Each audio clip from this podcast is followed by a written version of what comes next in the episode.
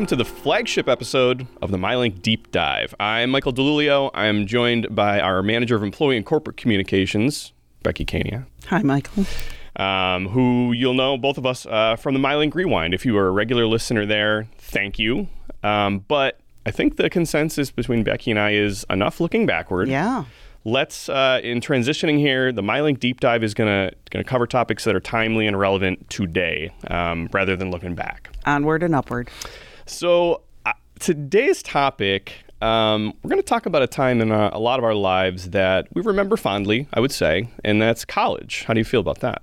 Onward and upward. Okay. Yes. Okay. Yes. We don't talk about college. No. You were like an awarded college student. I was. Yeah, okay. I was. And so were you, Michael. Well, thank you. Yes. So yes. As fondly as we look back on those years and all the freedom we had and how great, I think we can all agree that it comes at a cost financially, increasingly, especially today.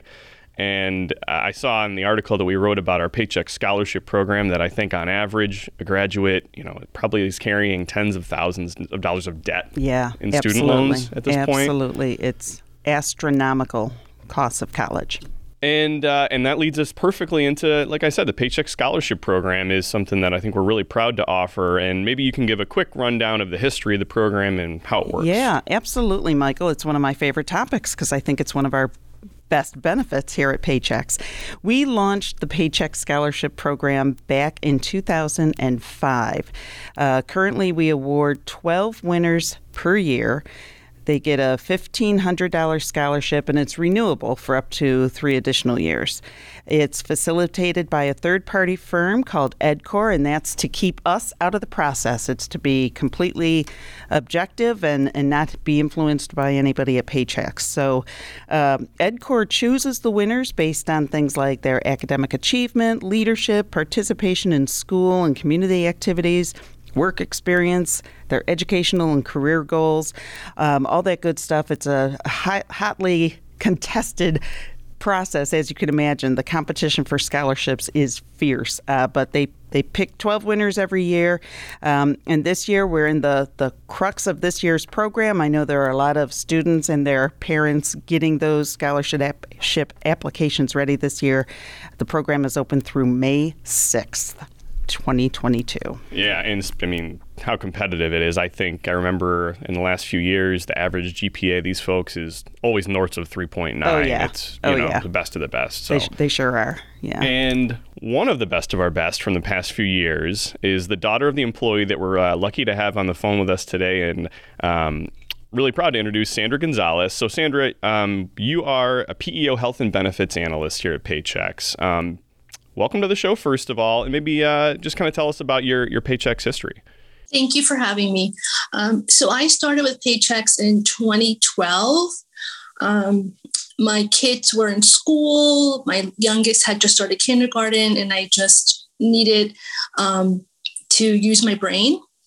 So I started with the PEO, did whatever they needed. My background prior to that was with health insurance. I worked for health insurance. So I just every year did whatever they needed. And fast forward, this is I'm starting my 10th year.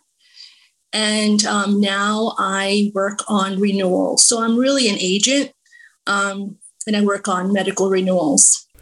What does a health and benefits analyst do day to day? So I literally work on client-sponsored renewals. So every month we have a list of clients that have their renewals that go up. We review their renewals. We offer alternative options if the renewals are not good. We work directly with the client, and hopefully we renew them and we keep them. So it's kind of like, wash, repeat. We do the same thing every month, but I basically just work with clients on their client-sponsored renewals. Yeah, a nice way to get some client retention and keep them as a client, correct? Correct. Ultimately, that is the goal, yes. So let's talk about the scholarship program. So your daughter, Caitlin, was a recipient back in 2019. Right now, she's finishing up, I believe you said, her junior year at Vanderbilt University. Maybe we kind of walk back and talk about how you first heard about the program and kind of what led you to it. So I thought about this, and I don't know if I was seeking scholarships, trying to just figure out, you know, making sure that if this is where she wanted to be, that there were no obstacles for her. So I don't know if I saw, you know, looked through the intranet, or if I just saw the, you know, the announcement that the scholarships, you know, that the application process was opening. But I knew that as soon as it opened, you know, that she would probably be a good fit. And maybe every applicant feels that way. But I just felt like this was right up her alley, and knew that I wanted to make sure that we submitted her application. And what led her to Vanderbilt? Do you remember the things that, I don't know, did you guys visit a bunch of schools, or was there something she already knew she wanted to go there? Yeah. So, you know, we had moved from New Jersey to Georgia, and we lived close to Princeton University, and she really, you know, she really had Ivy League on her radar. That's what she wanted to do. When we moved in Georgia, she kind of changed what she was into. She started to be more into math and science, and she knew she wanted to go do pre-med. And actually a friend her junior year visited Vanderbilt, came back and said, you need to go visit this school. This is right. This school is perfect for you. You would love it. And we had never heard of Vanderbilt. We're from up north. And I was like, Tennessee, that's too southern for us. But Vanderbilt was the first school that we visited her junior year. I remember it was like Martin Luther King Day. And this was the first school that we visited, and we fell in love with it. So, Sandra, you mentioned that she changed her focus kind of along the way, and now she's wants to be a physical therapist, correct? Correct. So, what led her to that field of study? You know, when she was young, she was very politically inclined, loved the elections and things like that. But as she grew older, she was more into, you know, sciences, chemistry, just loved that aspect of it. She really thought, you know, that she would go to medical school, and went into Vanderbilt thinking that. But her freshman year, she got involved as a student trainer with the football team, and traveled with the team, and even during COVID, you know, was involved and shadowed the physical therapists, and just fell in love with working with athletes. And so, you know, she had to have a difficult conversation with her dad to say, I don't think I want to go to medical school. I think I want to go to PT school. And, you know, we are very supportive of her, but we know it's her journey. And so we know she can achieve whatever she wants, but this is what she wants to do. She wants to go to, you know, physical therapy school. So, well, it's interesting because I think sometimes some of the scholarships that are out there, they're very specific to the field of study, right? So the Paychex Scholarship, you know, she could start out with one field and switch to another field and not affect the scholarship opportunity. So I think that's a nice little bonus too for our scholarship. Absolutely. Absolutely. And, you know, it's hard when we expect an 18-year-old to know exactly what they want to do. Right. I mean, we're lucky that she's still in a related field, but that's a lot of pressure to expect an 18-year-old to know exactly what field they want to go into. Yeah, I think a lot of us adults don't even know what field we want to do and what we want to be when we grow up. So, yeah, I feel you there. We're just faking it even now, right? We're just faking it every day. I wanna ask you about, and I don't know how kind of clearly this memory is there, but the moment of finding out that she was a winner, and just kind of the excitement of that. Do you remember kind of where you were and what that moment was like as a family, kind of celebrating it? I probably just got an email, and it's twofold. Caitlin has a lot of successes, and sometimes it's hard to celebrate everything because there's so many things that she achieves. But, you know, her being accepted into Vanderbilt, she applied early decision. And that meant that if she got in, she was going there regardless of how much money she got with scholarships. And so that was daunting to know that we were agreeing that we were going to pay upwards of $70,000 regardless of, how much money she got. So when this came in and we knew that she could renew it for 3 more years, it just kind of kept putting us at a better place of, okay, this is working out. Everything's falling into the place. Finance is not going to be an issue with her going to Vanderbilt. And so that was just like the biggest emotion that I think we felt, that we're not going to have to say, sorry, honey, you can't go there because it's just, we can't afford it. That all of these little things kind of helped to make her dream come true. Oh, that's awesome. That's awesome. We are so proud that Paychex could have a little part of that dream making. So tell us a little bit about the application process itself. I think a lot of parents are a little overwhelmed when they think of having to, secure financial aid or the difference between scholarships and loans and things like that. So how was the application process itself? And let's be honest, did you do most of it, of the nudging there, or did she take it upon herself? No, I have to be honest, I don't do anything, even now, FAFSA or anything. I just send it to her and said, whatever information you need from me, you let me know. She ran with it, nice. Listed all her stuff, whatever recommendations she had to secure. She did it all. I was not really involved, but that's the kind of person that she is. I'm just lucky like that. That's awesome. That's awesome. Mm-hmm. So we were emailing a little bit about some of the accomplishments, things she's already kind of been able to achieve in, obviously almost 3 years now through college. Can you talk about some of those things that, and I'm just inviting you to kind of beam here, what types of things has she already achieved in school? So, my job is just to remind her, you're a student first.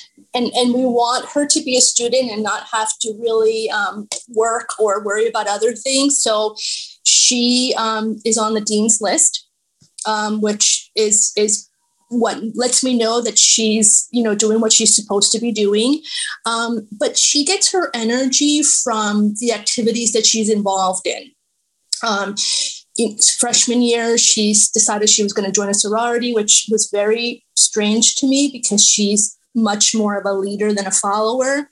But somehow she picked one that had a lot of women leaders, and she's found her own niche. Like I mentioned earlier, she is a student trainer for football, and that really requires 20 hours volunteering per week.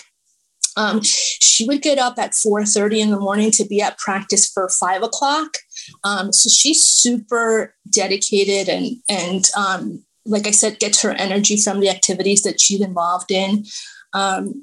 During the pandemic, she was president of her dorm and found ways to get students involved in activities and not be isolated. Every time she tells me something that she's involved in, I'm just like, I'm tired just listening to you. She did intern last summer at a couple of labs. One was an orthopedic lab, so she was able to shadow an actual orthopedist surgeon. She's done lab work, and I think that's when she realized that she didn't want to go into medical school because she didn't want to just do research. So she's just involved all the time. She plans her studying around games and when she has to travel. She's the epitome of, somebody who's organized and focused. I'm very lucky. You're very proud too, we can tell. Yeah. And justifiably so. What about kind of as you look forward? I know you had mentioned she was getting ready to take certain exams that have to do with the industry that she wants to go into. What do you see kind of in the future here? So she's getting ready to take her GREs and apply to physical therapy schools. She has a list. The list is, mostly in the Southeast. She decided she wants to stay in the Southeast. not sure if she really wants to come home, not in a negative way, but so, you know, we're kind of anxiously waiting to see what school she applies to, where she ends up. And so she's kind of just looking forward to enjoying her senior year. She'll take the GREs in June so that she can enjoy her senior year. The outlook is bright still, I'm sure. It is indeed. It sounds like she has a great career in front of her, and a very proud mama behind her. So congratulations on that. Thank you. Absolutely. So when we think about other Paychex parents, there's 15,000 employees. A lot of them have college-age kids. What message would you have for other employees who are maybe thinking of encouraging their child to apply for this scholarship?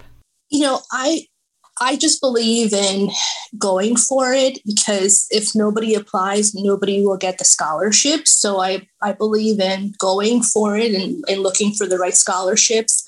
I think some of the work starts prior to applying. I think that it's important for the students to be involved in activities that they actually enjoy, not just something to go on their resume. So let them do the activities that they enjoy so that when they apply for the scholarship, they can stand out.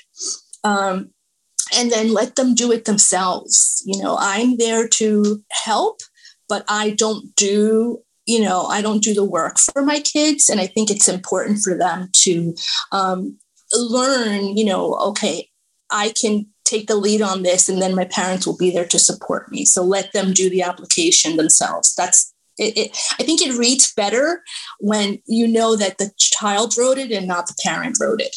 That's just my opinion. No, I think that's wise, good guidance. And so, Becky, that if employees are listening and they want to take action and encourage their child to go for this, where do they apply? I know they have till May 6th. They have until May 6th. They can go to the MyLink story or the HR4U that came out, and we'll put links in the bottom of this, and they can get a link directly to the EdCor site. It gives them all the instructions, the application, deadlines, everything they need to know about the scholarship program. Perfect. Well, Sandra, I want to thank you very, very much for coming on, being our first MyLink Deep Dive guest. But and seriously, congratulations to you and to Caitlin. And I think she's got a whole bunch of people at Paychex that are maybe watching to see what she does next now. So thank you again.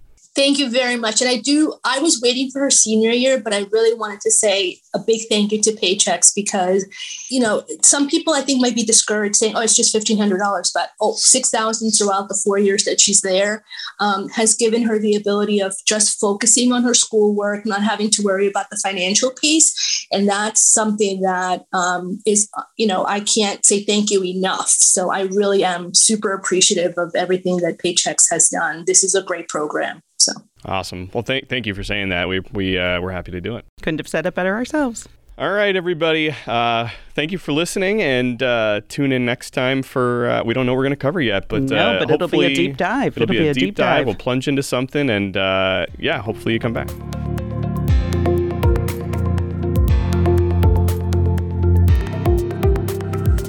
This podcast is property of Paychex Incorporated 2022. All rights reserved.